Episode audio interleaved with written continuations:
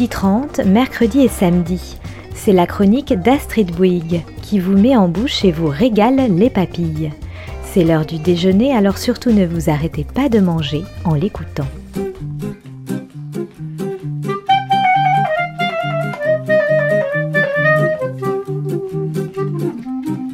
L'art à toutes les sauces, la chronique qui ne retient que la part comestible de la culture.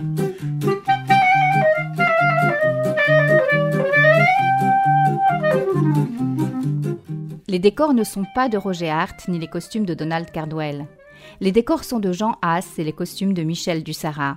Il n'empêche, ils sont très réussis, car les trois coups à peine frappés et le rideau du théâtre de la Michaudière levé, me voilà transportée avec beaucoup de réalisme, non seulement dans le living room de la maison Preston à Stonewall, mais encore et tout aussi sûrement dans mon enfance, du temps où l'émission Au théâtre ce soir m'enchantait. Pourtant, malgré les prouesses comiques de Marthe Mercadier, Pierre Mondy ou Maria Pacôme, malgré le souvenir des soirées de fou rire devant le téléviseur familial, en grandissant, je crois bien n'être jamais allée au théâtre pour voir du boulevard. Le Canard à l'orange de William Douglas Home, mis en scène par Nicolas Briançon, vient de me prouver que c'était un tort. Une liaison adultère faisant naître une situation extravagante dans un salon bourgeois, des traits d'esprit qui fusent, un rythme soutenu exigeant la vivacité de jeu et la technique affirmée d'excellents comédiens, tous les ingrédients du bon boulevard sont ici réunis. L'intrigue est simple et astucieuse. Un mari qui a découvert l'infidélité de sa femme propose, grand seigneur, de recevoir pour le week-end l'amant de celle-ci, afin de discuter plus commodément des formalités du divorce. Il invite également sa propre secrétaire, la très séduisante Patipat, dans le but déclaré d'être pris en flagrant délit d'adultère sous le toit conjugal par la gouvernante, et d'avoir ainsi tous les torts à sa charge. Mais cette magnanimité cache bien sûr d'autres desseins. Passons sur la morale de l'histoire, très datée, on dirait aujourd'hui sexiste, qui veut que l'amant du Canard à l'orange soit un dindon de la farce vite consolé et la femme adultère une oie blanche. Considérons que la pièce a été créée en mille neuf cent soixante-neuf et ne boudons pas notre plaisir pour si peu. Posons plutôt sans tarder la question qui nous taraude. Pourquoi diable cette pièce s'intitule-t-elle « Le Canard à l'orange » ? On boit bien davantage qu'on ne mange dans cette histoire où tous les prétextes sont bons pour saouler l'adversaire à tous les sens du terme. « Vous dites des choses ravissantes, monsieur Preston, susurre la jeune et jolie secrétaire. Toujours après mon deuxième verre, mon petit.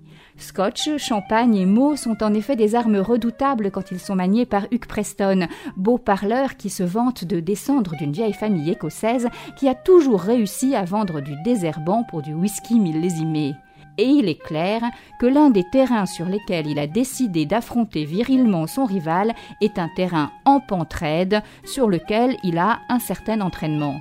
On boit beaucoup dans le Canard à l'orange et on en parle énormément donc avec force mots d'esprit, mais mange-t-on ?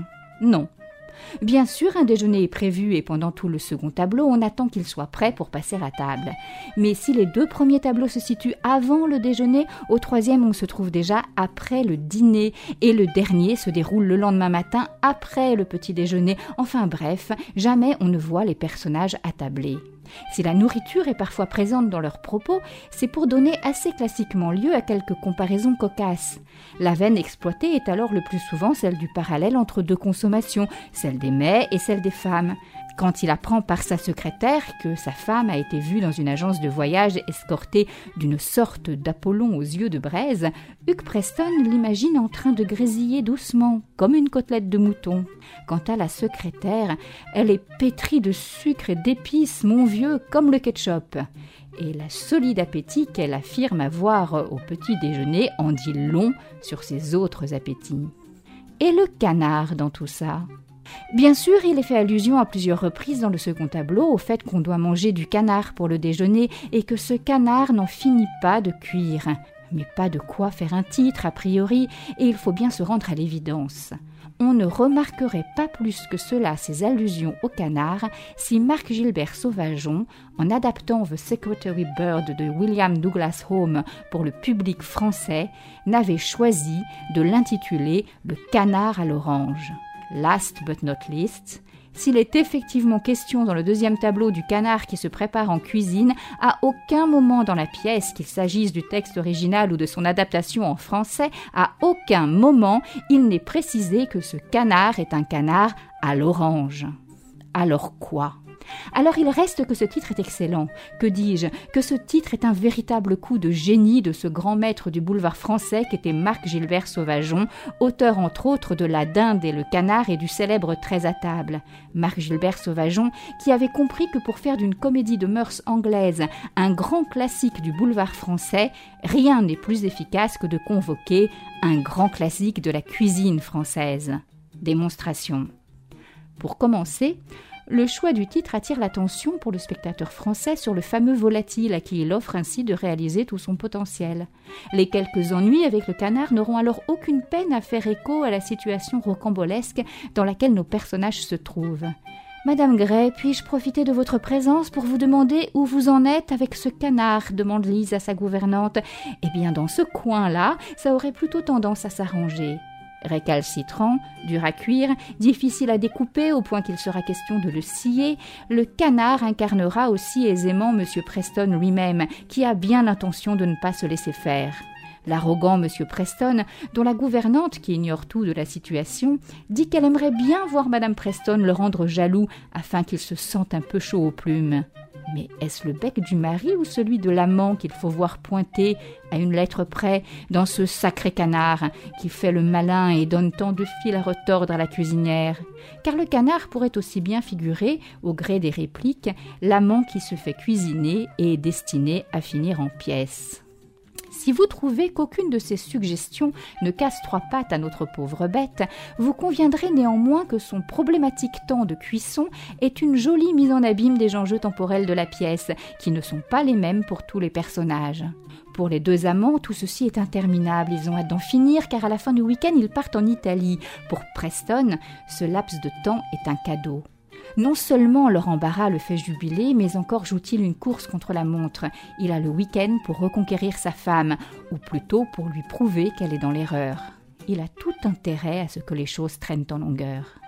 Au-delà de la mise en abîme et de façon plus pragmatique, plus le canard est long à cuire et plus il peut faire boire son rival. Plus le canard est long à cuire et plus il peut glisser innocemment dans la conversation des anecdotes sur les bons souvenirs de sa vie conjugale, des anecdotes qui énervent l'amant de sa femme et pourraient bien aussi faire réfléchir cette dernière à l'écart qui existe entre un amour construit patiemment à deux et un feu de paille, si spectaculaire soit-il. Le même écart qu'entre un canard qui cuit longtemps et difficilement, comme un mariage, et un kilo de caviar acheté en une seconde de caprice et apporté pour le déjeuner en un volumineux paquet par un amant fougueux qui en est déjà à son troisième divorce.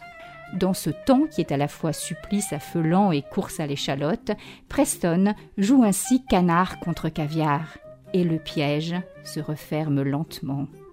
Enfin, une fois cuisiné à l'orange par Marc Gilbert Sauvageon, le canard annonce parfaitement la couleur de la version française de la pièce. Mettre en avant un plat, quel qu'il soit, c'était déjà mettre en avant le projet comique, le côté léger et prosaïque. Choisir un plat bourgeois, aussi bourgeois que l'adultère de Madame Preston, c'était installer d'emblée le spectateur dans un certain contexte. Mettre à l'honneur ce plat bourgeois-là, un plat de canard, c'était récupérer les qualités burlesques de ce volatile sympathique et difficile à prendre tout à fait au sérieux. Mais y ajouter l'orange.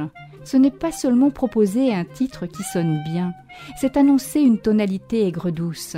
C'est mêler au froid grinçant de l'humour anglais les effusions sentimentales qui mènent dans la version française à l'atmosphère enjouée d'une réconciliation pur sucre.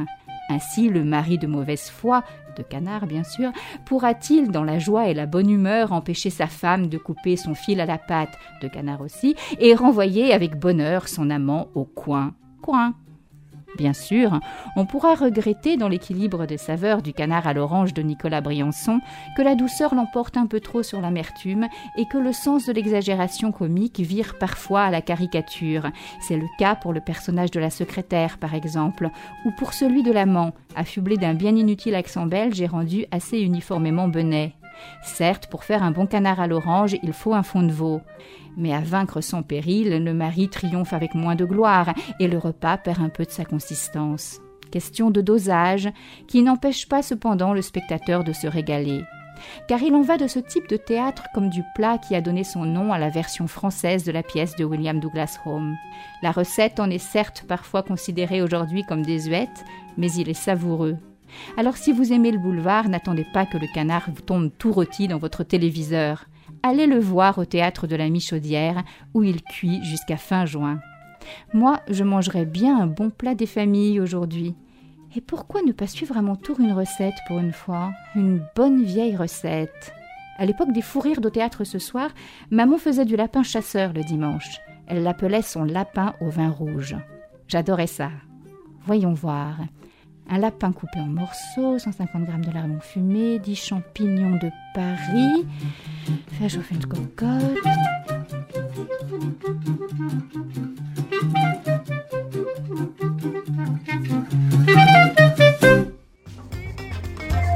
C'était la chronique d'Astrid Bouygues, l'art à toutes les sauces, à retrouver tous les mercredis et samedis à midi trente et en podcast.